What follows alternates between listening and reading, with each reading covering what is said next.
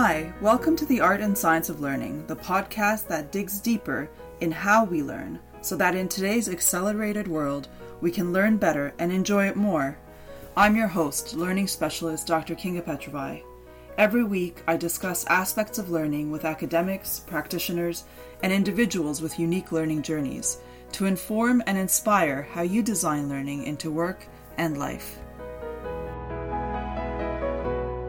Having a positive mindset is a critical part of overcoming adversity and living a happy life. Although there are challenges that seem insurmountable, history is filled with examples of individuals who never lost hope and overcame the most harrowing challenges. But what does it mean to have a positive mindset when faced with great adversity, and how can we learn to think positively in those situations? My guest today is a truly inspiring individual who faced an unimaginable challenge with a positive mindset that he attributes to enabling him to turn obstacles into opportunities. Andrew Mangan had an accident in December 2016 when he was 17 years old that injured his spinal cord and left him paralyzed from below his neck. The doctors were unable to predict if Andrew would ever recover and be able to walk again. However, Andrew was always convinced that if he worked harder and pushed further, he would one day recover. In the four short years since his accident, Andrew has done so much. He went on to be able to walk again. He also started Connecting the Resilient, a platform for spinal cord injury information. He researched and wrote the book Plugged In How Mind Machine Interfaces Will Transform the World.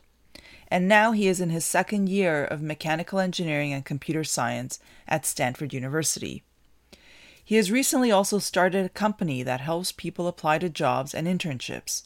Andrew has been working on this company called Kiter with his older brother. Andrew attributes his ability to achieve all that he has done to his positive mindset, which he will discuss in this episode. Thank you so much, Andrew, for joining me today. Yeah, thanks for having me on. I'm excited to talk with you. Before we jump in, can you please give a little bit of a backstory to the people who are not familiar with your history on your injury, a little bit about your journey since then? Yeah, for sure. So I was injured. I broke my neck jumping into a snowbank when I was 16, four years ago in December of 2016. That injury left me paralyzed from about the kind of shoulders, neck down I was in the ICU for a couple of weeks and had a couple of surgeries to stabilize my spinal cord. And then I was moved to a rehab facility out in um, Denver, Craig Hospital, where I spent 70 days uh, essentially trying to relearn as much as I could. In those 70 days, I gained I regained the ability to to move, to feel, to walk to a certain extent, and I was able to walk out of the hospital with minimal assistance, which was one of my big goals. And since then, I've spent a lot of time focused on continuing my recovery. Even now, four years later, still kind of see improvements I'm on like a month to month basis. I've been super lucky in my recovery and I'm, I'm super grateful for all that I'm able to do. And I've also kind of worked since I left the hospital, I've worked to build a community of essentially spinal cord injury survivors with the goal being to connect people who have had similar injuries in this community called Connecting the Resilient kind of stemmed around a connection that I made when I was in the hospital with someone who'd been injured three years prior to me with a very similar injury who had also a very good recovery. And what I was able to do is I was able to kind of match up my progress, the milestones that someone hits when they're recovering from a spinal cord injury with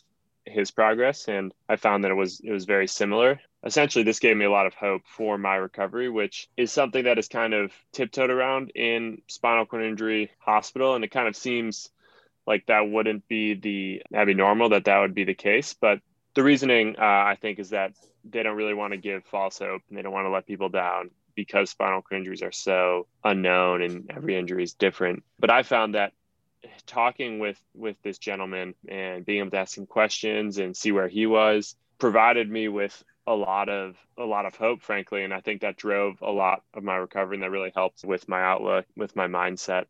And so the goal with Connecting the Resilient, which mainly is a podcast, is to talk with people who've had spinal cord injuries, get their stories out, their injuries, how their recoveries went, in an effort to provide that story for someone who is currently injured, who was recently injured, so that they can get the same assurance and the same support as I got when I was in the hospital. Mm, that's incredibly important in so many challenging situations in life, even if someone isn't going through the exact same journey, but actually hearing about their experience and how what kind of challenges they face that must be very comfort to know that you're not the only one facing that. And also to look at people who are further down the journey and how they were able to get there. So that must be incredibly powerful. Yeah absolutely. And i think it's even more important kind of today uh, going through the pandemic. I think something that you don't see a lot of is kind of that that hope, that positivity in the major news outlets and kind of in your day to day for whatever reason. And I think it's it's really important that people are reminded of that. I think it's it's such an, a powerful force, both physiologically and just psychologically, it can really empower you and your immune system, frankly, by just being positive. And I think it's interesting that it's not, it's not talked about as much. It's really really true and in any kind of difficult situation, it is so important to always look at the positive, even when it seems like there's nothing positive to look at.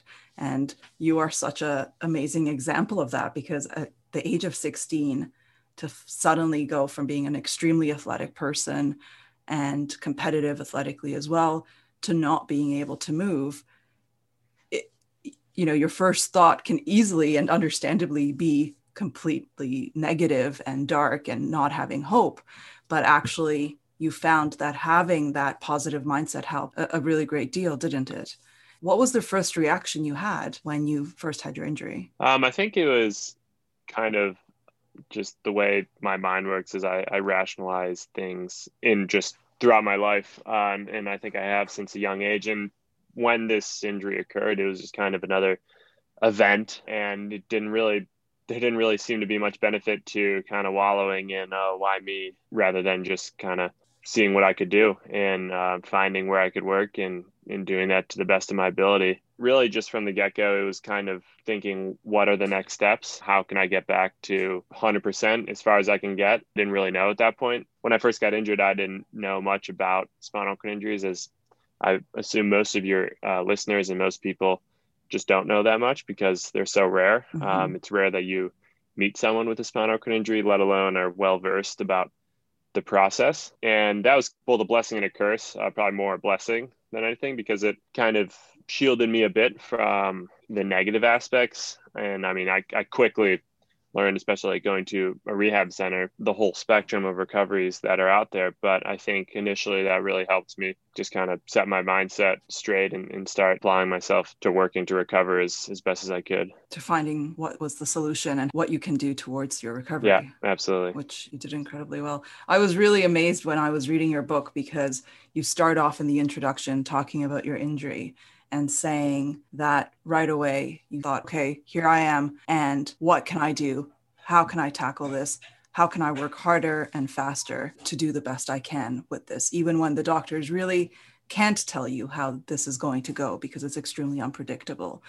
Is this a mindset that you always had? How where did this mindset come from? Yeah, partly this is kind of a factor of my environment. I'm the fifth of six kids. So I think I've always kind of been proving myself and comparing myself with my siblings and trying to act older um, to fit in with them. So I think that mindset stems a bit a bit from that kind of that independence and taking everything into my own hands. Not to say that my family wasn't and isn't extremely supportive and helpful. They were probably one of the largest factors in my recovery. But I think kind of that mindset to just step back and rationalize and say, this is where I am, this is what's got to happen. Yeah, it's just something that I've kind of had since a young age. I frankly don't know where exactly that that started, but I I've realized the power of it, especially since I got hurt and kind of in my ensuing recovery. And I've also realized that it's not something that's kind of unattainable it's not like I was born with that. And I also am not perfect. Um, and I think everybody, including myself, can improve on that sort of outlook and that reaction to to different events in your life or hardships.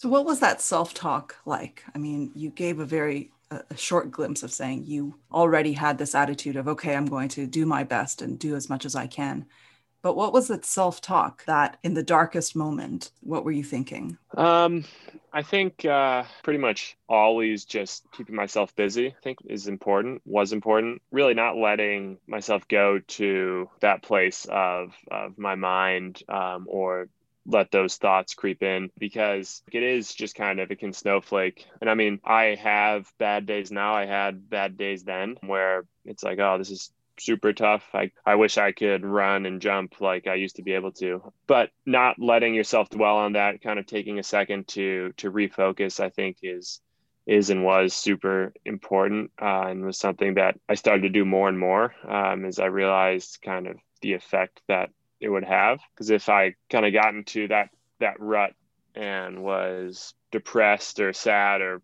whatever frustrated um, it, it, really just kind of affected me a lot on kind of all different levels and i realized that that just wasn't helpful um, and it wouldn't it just wasn't the best approach in kind of maximizing my recovery. But yeah i mean i think i know that's a that's a pretty general answer but as far as kind of self-talk goes i think that like the most important thing was just talking to myself like how is this affecting you? How does this help you uh, get from point a to point b when you're in kind of that rut? It's not it's not mm-hmm. helping you it's, it's bad. And just kind of realizing that and being able to step back and say yeah i'm i am frustrated um, or for whatever reason i'm stressed or this is affecting my mood and it's affecting all sorts of things and i need to do something to change that um, i think was was really important that's really important because it's one of those things, self-talk, that we don't even realize. Often we don't even realize what we're what our self-talk is. And it can be extremely negative. And catching yourself and redirecting that is such a crucial part of of being able to overcome so much adversity in life.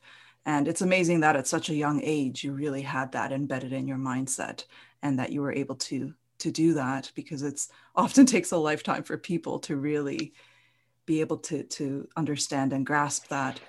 Do you think a part of the fact that you were a competitive athlete had anything to do with the mindset that you had? Did that play a role? Uh, yeah, for sure. I mean, I think like so I was a competitive rower and ski racer, and as far as kind of self coaching and, and having like an inner dialogue, I think ski racing really helped that a lot because once you get to a certain level, you're really kind of coaching yourself like every run, every turn. Um, there's a lot of internal dialogue. And so I think having formed that before I got hurt really allowed me to apply it as I was going through this recovery. But then on the other side, like as far as kind of just grit and grinding it out, I think uh, rowing was super helpful because such a big part of rowing is of the training is on an erg, which for any of your listeners that have done that is is not a super um, it's not a super exciting experience. It's a lot of hard work and it's pretty much direct input output. If you put a lot of hard work in, then you get a lot of good outputs. And I think that instilled a good work ethic, I guess, um, and the ability for me to just kind of put my head down um, and grind, which was super useful in my recovery because a lot of it is just repetition and just not exciting stuff um, that can be hard. Sometimes it's just extremely boring, but you just got to do it a lot. And so that was definitely really helpful. So, from the athletic point of view, you were trained to really never let yourself be overcome by the physical pain or the exhaustion.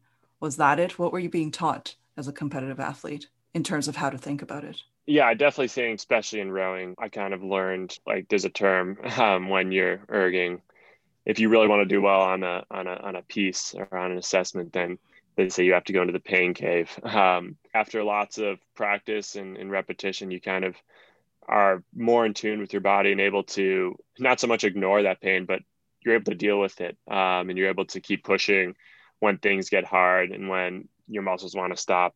And I think that was super super helpful to have figured out that mindset before I got hurt and had to go through this recovery and I also think kind of just in general, having been training in a uh, pretty strict kind of workout or wake up early, work out for a while, and then you have school and you go to bed early. And I think that sort of schedule was super helpful because it's something that I was accustomed to, kind of putting in the work and dealing with that sort of tight schedule. That although my rehab was different, a lot of it is just kind of you wake up and you have to work from like 9 a.m. to 4 p.m. all day on repetitive, sometimes really hard stuff. And then you go to sleep and you do it again and you kind of hope for hope for results and i think that among other factors i think that was a, a super important aspect that helped prepare me as mm-hmm. much as anything can prepare you for um, an injury like that uh, and you've said that actually one of the most important things in trying to recover from a spinal cord injury is to move a lot and to move to be very active and you said that a positive mindset really helped you to be able to push through it and to do more of the movement necessary. Obviously, your training as an athlete and being able to get past the pain and not always see results, but still keep pushing was a big factor. But how did a positive mindset help you to keep moving? Um, I think kind of the biggest thing that a positive mindset does in that sense is it allows you to just always be looking towards your next goal your next task where you can improve where you can apply yourself and i think when i was kind of in when i was at craig and for the the couple years following where I was in intensive rehab. When you have a positive mindset, you wake up and you're like, okay, where can I, where am I going to be recovering today, or how am I going to apply myself to this exercise? And you want to do that. You want to keep applying yourself. Whereas if you kind of let yourself get into a hole or where you're doubting or frustrated. It's like, oh, what's the point? Like, why should I even go? Why should I even try this? I've already tried to sit up a hundred times. What's the hundred and one times going to do? That accumulates over whatever, however many months you're training, and, and it really adds up. Um, especially when movement is so important and it's it's so kind of unrewarded um, initially. You just do something and you do it and do it and do it thousand times before something happens. And so if you're kind of not looking at it from, oh, I got to keep pushing, I got to keep pushing, I'm going to get through this, then it's really easy to kind of give up and not really push yourself. And then it's just kind of a, a bit of a spiraling builds off of itself. If you're not positive, then you're not moving, then you won't see results in in the week month period and then you're less positive and then you're not moving even more and so it just kind of gets worse and worse and so i especially think in, in an injury like a spinal cord injury where just trying to move as much as you can. Um, and, and some people unfortunately have really bad injuries and, and they don't have much, if any, movement. But like most people are able to get something back. And I think they're able to push themselves and, and really try to, to move whatever they can as much as they can. And so having that mindset to apply yourself to whatever task at hand, do it as much as you can, I think is super important. The opposite of that, like not having a positive mindset, really is just a slippery slope that is can negatively affect your recovery. Do you think the difference is it sounds to me the difference is that you really focused on the moment on today and saying what can I not even accomplish what can I do what can I act that is possibly going to be a positive impact what can I do today rather than thinking what does the future hold is that the kind of mindset that you were really enforcing? Yeah, I think it kind of like on a broader scale, if you think about you have your areas of influence, if you kind of step back and, and say, what can I influence? Like, what can I do today to affect my situation, whether that's recovering from a spinal cord injury or something else? If you are able to see that kind of the only thing you can really do at that point is, is just kind of give your all to this exercise and do it as much as you can, then there aren't really many options. And at that point, it's like, okay, that's, I guess this is all I can do. Whereas if you aren't able to step back and, and look at your situation and, and realize where you do and don't have influence, then you'll spend a lot of time worried about stuff that you can't affect at that point. Like we're worrying about like, when am I going to be able to do this again? Or when am I going to be able to do this? When really the only thing you can do at that point is try to do that exercise as best you can. So yeah, it's definitely about like you said, taking it one step at a time, one day at a time. But I think on a, on a broader scale, it's the ability to step back and to realize all that you have and all that you can do, and uh, where your kind of where your energy is best is best served. Um, that is that is most helpful. And that is an extremely difficult thing for for most people to do, isn't it? I mean, very understandably, people worry about what the future will hold, what the impact will be. Can they change their circumstance? Is what they're doing enough? Um, all of these future looking thoughts creep in very quickly and can be really overwhelming and focusing back down on the action that you can have an influence on right now and doing that to the best of your ability is so important, but it is really, really hard. Yeah, and I mean, I think you're right about uh, it being hard, but it's not it's not unachievable, and I think that's kind of an important point to make. Is like I'm not some special super in tune with my with my mind and only I can do this. I think it's it's something that people just kind of have to realize that that this is a better way to approach kind of adversity. They they will be able to do it. I mean, I like I'm not perfect. I have days and points I'll be thinking, oh, what what's going to happen? What am I going to do in the next couple months, or where will I be, or am I doing enough? But I think it's important that you kind of take those moments and, and then you you have those thoughts, great, but then you step back and you say, okay, well, what can I do now to better that situation? Maybe it's I don't know, researching opportunities for your future, trying to find things that you can do. But I think it's about how you deal with those thoughts rather than trying to dispel them because you will have i mean everyone will have thoughts where they're they're frustrated they're doubting they're unsure about their future. Um, but it's it's more about how you deal with that mentality um, i think. Mm, absolutely. And you also said that you were trained in a sense athletically to have a very active mindset to be able to tackle the challenge at the moment and to deal with the challenge at the moment. And you also said that you naturally had a more positive outlook on life for your entire life, but your family also had a lot of influence on you and how you were raised. What was the influence as you were growing up? How were they helping you to develop this positive mindset? And when you were injured, how did they impact your thought process and your ability to stay positive?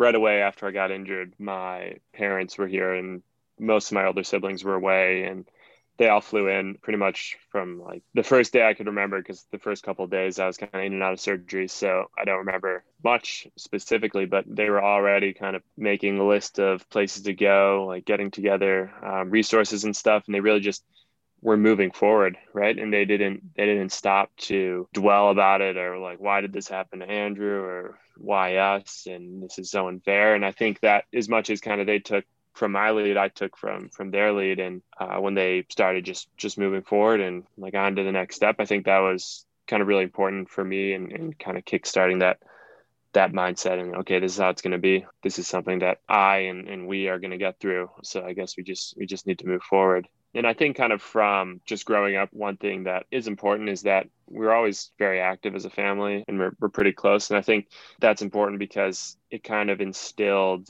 the idea that you can always do something, whatever, whether that's like go outside or play with your siblings you can always there's always an option um, and i think that kind of pushed away the idea of being complacent or, or not acting upon your situation and letting kind of the world act upon you. And so I think that was very important. One thing that I remember you talked about when did independence uh, or that that that mindset that self-talk first kind of when was it first established i think a really important thing was we all sailed when we were younger and we sailed in optimist boats which are small like three by six foot essentially bathtubs you would be out sailing pretty much alone. I mean, you're sailing in a fleet of people, but you're always the only person in the boat, and for like five or six hours.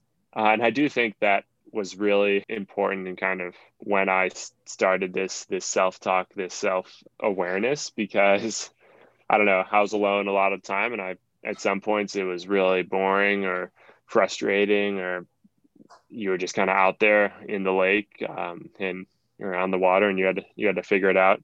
So I know that's not directly what you asked, but I that just came to mind and I wanted to share that. That's interesting. And that triggered it because also you were trained to sail. So I'm sure your parents also helped to kind of guide you what you should be doing when you're on your own in the sailboat. But then you had that kind of solitude. Yeah, I mean, where you had to fend for yourself. Yeah, I definitely think it was. Yeah, it's a bit of a trial by fire um, at a very young age, and I think that was important because it kind of I had to figure it out, um, and we had to figure it out when we were six, seven, eight years old. That kind of independence and ability to just work through whatever we faced then was was super important, um, and, and definitely had an effect on what my outlook is and was. Did you ever have moments in that sailing when you came back and you were just upset about it or negative about it? Did your parents talk you through in a particular way?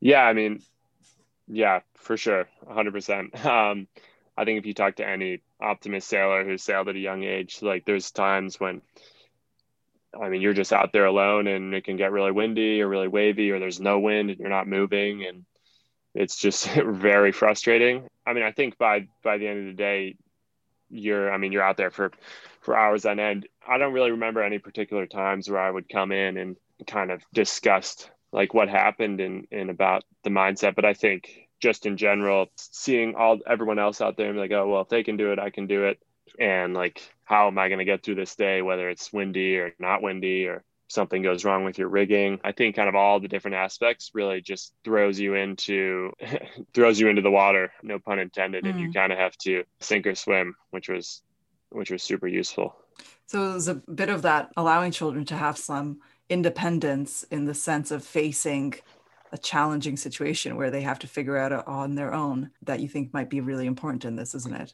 yeah, yeah, and I mean, I don't have kids and haven't raised kids, so I can't I can't speak to the the subtleties of that. But I mean, I definitely like I I spent a year in Germany following high school, and it was really interesting, kind of the difference that they take with like their children and independence versus how we take here in the US. Kids as young as seven or eight years old are able to ride the subway and public transit to school like no problem at all. Um, and, and Germany's like no safer really than the US and it's just kind of a, a cultural difference that is definitely interesting. But yeah, I mean, I definitely think that has an effect on on how much independence you give your kids for sure. That's an entire topic we can delve into, but but it's nice that you remember that as an as a time in your childhood when you really had to problem solve for yourself and think positively because you had to get out of the situation of of getting across the lake.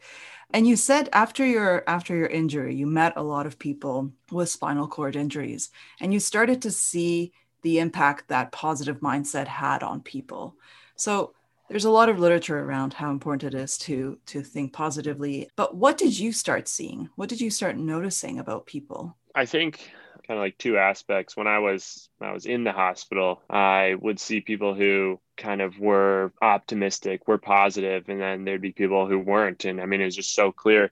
People who are optimistic would always be kind of going the extra yard, and they wouldn't necessarily have had a less worse injury than the other person, but they would just be doing so much more and they'd be moving so much more, and it had such a a real effect. But then, kind of moving beyond just spinal cord injury patients, like moving beyond the hospital, a lot of the people that I meet that I meet today are just super. Uh, I, feel like they've they've kind of understood similarly to how I've understood the power of being optimistic. You could say life has dealt them a poor hand. Most of them, or pretty much all of them, wouldn't say that uh, because they they kind of realize they kind of see this as is not like oh this is a terrible thing that happened to me but they, they they see the opportunities that have come from it people they've met because of this injury which i think is telling in itself that they don't see this as like terrible thing. A lot of them if you ask them um, would say like they've they've done amazing things that they never never would have thought possible.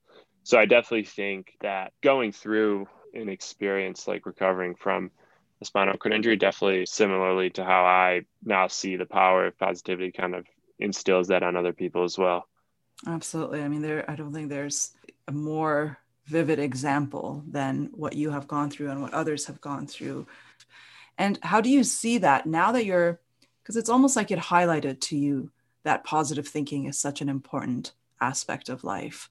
How do you see that in in the surrounding world, in other people? I've seen that definitely with people with spinal cord injury and how it helped their recovery because it motivated them to move more and do as much as possible. What have you noticed since you've started focusing on this aspect? Yeah, I mean, I think no more qualified to see it than anyone else. Like, if you just think about the people in your life, people you know, think about the people who are always positive and optimistic and excited to do stuff. They're just generally not only are they uh, often doing more, but they're they're happier about it. Uh, and I think it's it's it's really as simple as that. Whereas people who kind of are always focusing on the bad stuff that has happened to them and how tough it is they're just not doing as much and they're not able to do as much because they're spending so much so much bandwidth on on focusing on on the negative aspects they're not able to both kind of appreciate what they have, but also to capitalize on what they have. So yeah, I mean, I don't think it's and like one thing that I keep coming back to is it's not like some secret elixir that I and other spinal cord injury people have stumbled upon. I think not only can everyone see it if they look around and think about the people in their life, but they can also kind of try to change it within themselves and, and try to embody a, a more positive outlook, improve their life, frankly.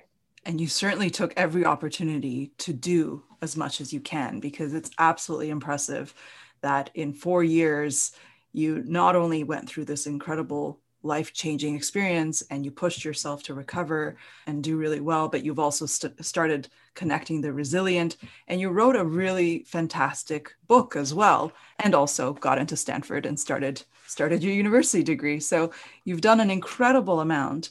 And in your book, I mean, I want to focus a little bit on your book because the beginning it you talk a little bit about your story, but really, the book is about delving into the mind machine interfaces that will transform the world and that are transforming the world. So you really delved into the science, the technology, interviewed a lot of interesting people in it.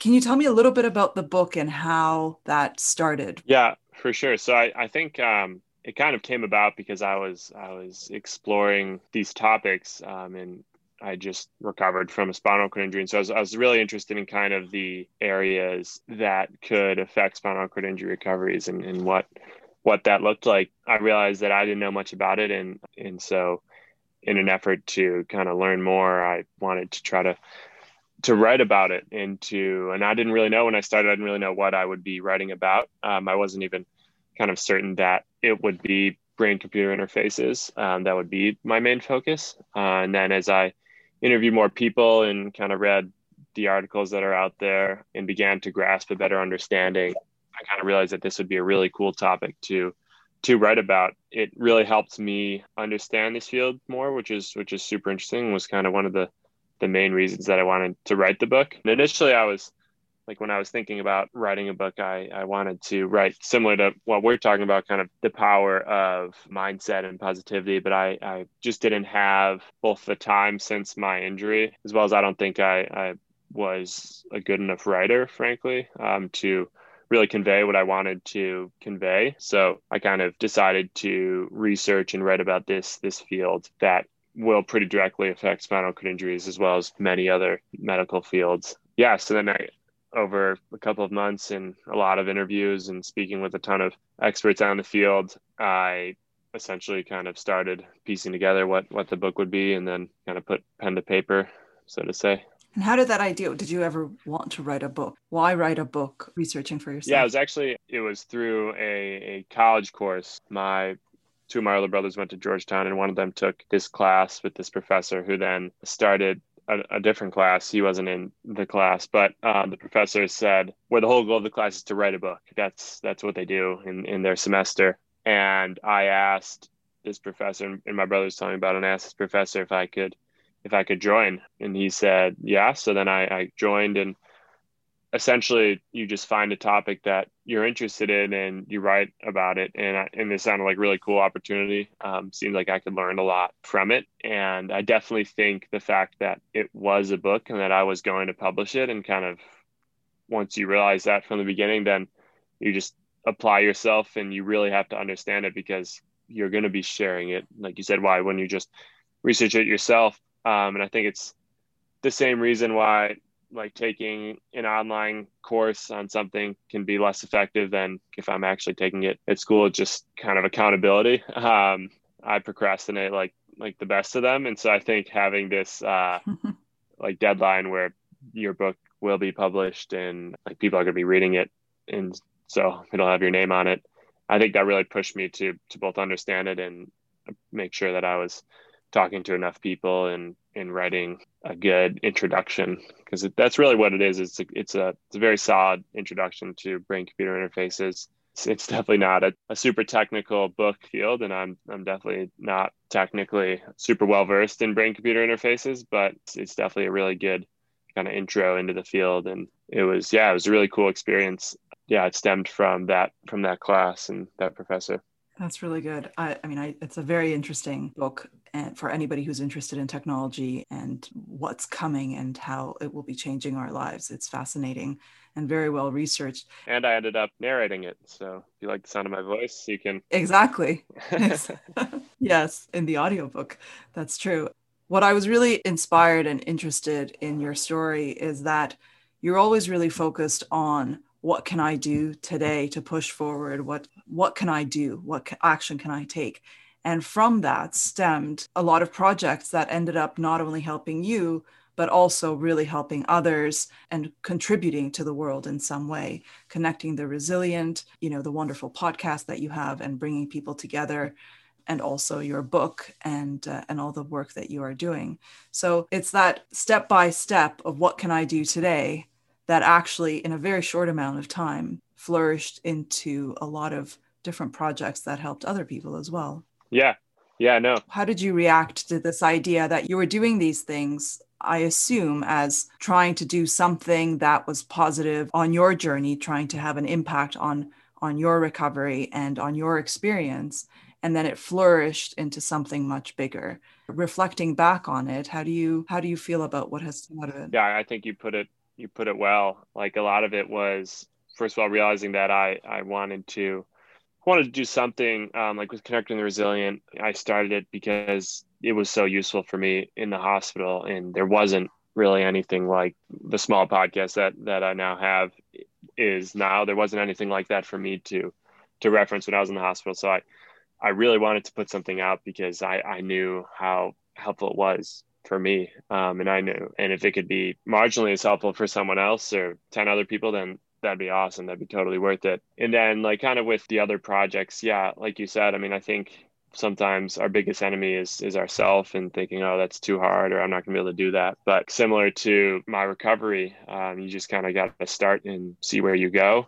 uh, and i think that's a, a super important lesson is you can pretty much always do something, whether you're working towards a goal or you're trying to get out of setback you had or an injury or a car crash or something. There's pretty much always something that you can do. And I think kind of getting put in the place where moving your own body wasn't an option and I like having to find something else that I could do. I've really become to realize that it's always the case that there's something that you can do to better your situation and to work on helping other people or helping yourself or doing something. Like that's kind of the genesis for a lot of the projects that I've done and continue to do is that I think they'd be useful or interesting or I would learn something or maybe all of those. Maybe they help people too. Uh, hopefully they help people too. And just kind of applying myself uh, and, and starting them, I think has showed me that starting it and just just the first step is so important in in the process. Absolutely. That is really, really important to, to keep in mind. And so, what advice would you give to people who are trying to learn to have a positive mindset? And I think, especially now, there's so many people who know that times are tough, but thinking positively, trying to think about what they can control and what they can do. What would be some of the advice that you would give people? Yeah, I mean, I think, like we've been talking about, most importantly is is understanding that this is something that everybody can do and it doesn't take anything special. And it just kind of when you have that hardship to be able to step back and and ask yourself what are the positive aspects of this. Um, it can be hard at times, but it is mm-hmm. super rewarding and it allows you to kind of step through that adversity I mean, and keep moving and keep moving on in your life. It doesn't have to be something like as traumatic as breaking your neck and not being able to move. It could be it could be a little thing like maybe get a flat tire I don't know, I get a bad grade on an assignment. I mean, you're frustrated about it. Step back and take account of what you have and, and all that you have. And I think once you do that, once you see, okay, I, I mean, this is bad, but it's not that bad. I can, I can do stuff to make it better. Then you're able to kind of get through that initial frustration, initial depression, um, and keep moving. And then the second thing, like I was just talking about, is is realizing that you can always do something. Action in itself is is just powerful, and kind of to break that inertia and get you moving is just super important. Absolutely, that is really really important, and uh, and all the things that you've said. I mean, it just makes me think of throughout my childhood. My mother always, she's a very positive person, and I always needed a little bit of a push when I was facing adversity. And rightfully so, you can feel that, okay, this is really difficult and I'm justified in being really upset. But she always pulled me out of that and said, no, you have to look at what does this give you an opportunity for? What do you still have? What can you be grateful for? And, uh, and then what can you do just a little bit to, to make it better? And it's certainly something that it's important to coach people through if it if it's not something that comes quite as easily because I know throughout my life she has also been coaching me in in these little things as you said you get a bad grade you have something small happen not life changing but still it's it can be hard to see the positive and it's so important. So what's next for you? What is what is exciting for you now? There's a lot exciting. I mean i've been so i've been home from college because of uh, the pandemic and all but i've been able to coach skiing this winter. And so i've probably skied like 60 or 70 days and it's just been awesome to to get back on snow, which is super exciting. Um, but I mean, I think I don't know for sure what's what's in store, but I would love to, while at university, to kind of explore more the different aspects of spinal cord injury. I think spinal cord injuries are are still not understood enough, and like even on a study of one, looking at kind of my own body and how how I react and stuff. I think there's a lot of interesting research out there to be done. So I would love to kind of look into that um, while also, yeah, giving back as much as I can. Just so many people have kind of helped me along. Like you were saying, your uh, your mom, uh, like my parents, uh, and my mom have, have kind of pushed me so much, and so I'd love to be able to give back to them and to other people as well. That's wonderful. That's you're doing so many wonderful and important work, and it really is very inspiring. Before we end, I would like to ask you. I mean, there's your podcast is wonderful. Your your book is really really interesting. But is there something else that you would recommend for people to either watch or listen to or read? Something that inspires you? Yeah well a great book that is, is one of my favorite uh, fiction books and it's really all about kind of growing up in mentality and grit uh, is the power of one it's by um, bryce courtenay i believe. And it's yeah it's just like a really good kind of coming of age story. It's fantastic writing as well, but I think it is a good, it goes well with kind of our conversation. Would definitely recommend it. Great. That sounds wonderful. Well, thank you very much. And thank you so much. I mean, we could be talking for so much longer about many different aspects of your journey and your work and what you're doing. But thank you very much for sharing your experience and also your insights on how to develop and keep a positive mindset. I really appreciate that. Thank you. Yeah, thank you. Thanks for having me on. It's really awesome. Thank you.